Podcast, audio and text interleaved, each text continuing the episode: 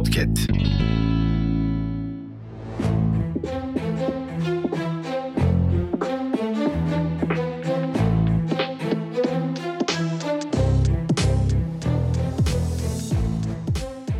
Selamlar. Bugün 3 Mayıs Çarşamba, seçime tam 11 gün kaldı.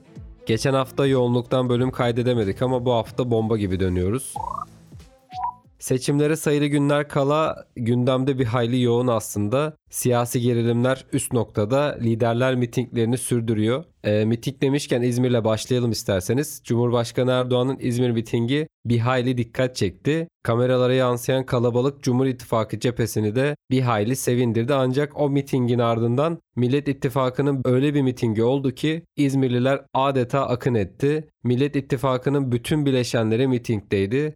Bu mitingde benim en çok dikkatimi çeken şey konuşma süreleri oldu. İzmir bildiğiniz gibi CHP'nin kalesi, ancak bu mitingde Ahmet Davutoğlu Kemal Kılıçdaroğlu'ndan daha fazla süre aldı.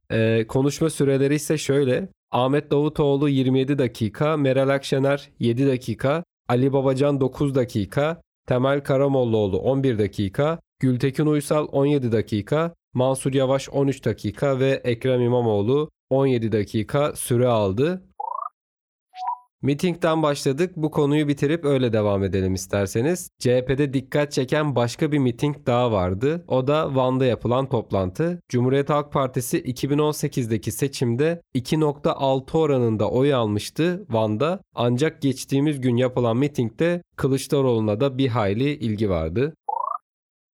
Seçim öncesi Cumhur İttifakı genel olarak somut şeyler üzerinden propagandasını sürdürüyor. Geçtiğimiz haftalarda uçak gemisi TCG Anadolu tanıtılmıştı. Bu hafta ise Milli Muharip Uçağı Kaan tanıtıldı. Tanıtımda Cumhurbaşkanı Erdoğan da Kaan'ın koltuğuna oturdu.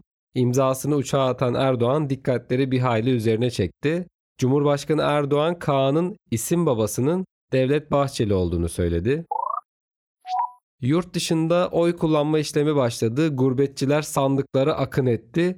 Yurt dışı temsilciliklerinde oy kullanan seçmenlerin yoğunluğu da gözlerden kaçmadı. Bu seçimde sayının daha fazla olması belirleyici olabilir.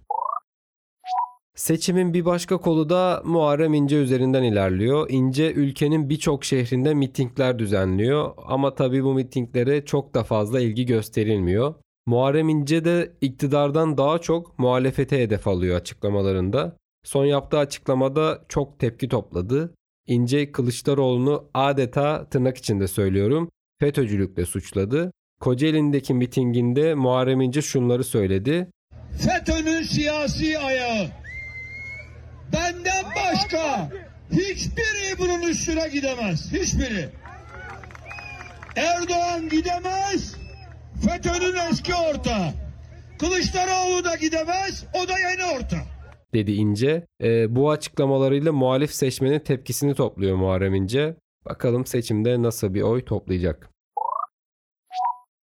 Biraz da spor diyelim. Süper Lig'de son haftalara yaklaşırken zirve mücadelesi adeta alev alev yanıyor. Galatasaray deplasmanda Beşiktaş'la karşı karşıya geldi. Siyah beyazlılar mücadeleden 3-1'lik galibiyetle ayrılınca işler karıştı. Fenerbahçe zorlu Sivas deplasmanından 3 puan çıkarmıştı. Galatasaray'ın da kaybetmesiyle puan farkı 3'e düştü. Son haftalara gelinirken her maç artık final diyebiliriz. Bakalım haftaya alınan sonuçlarla durum değişecek mi, göreceğiz.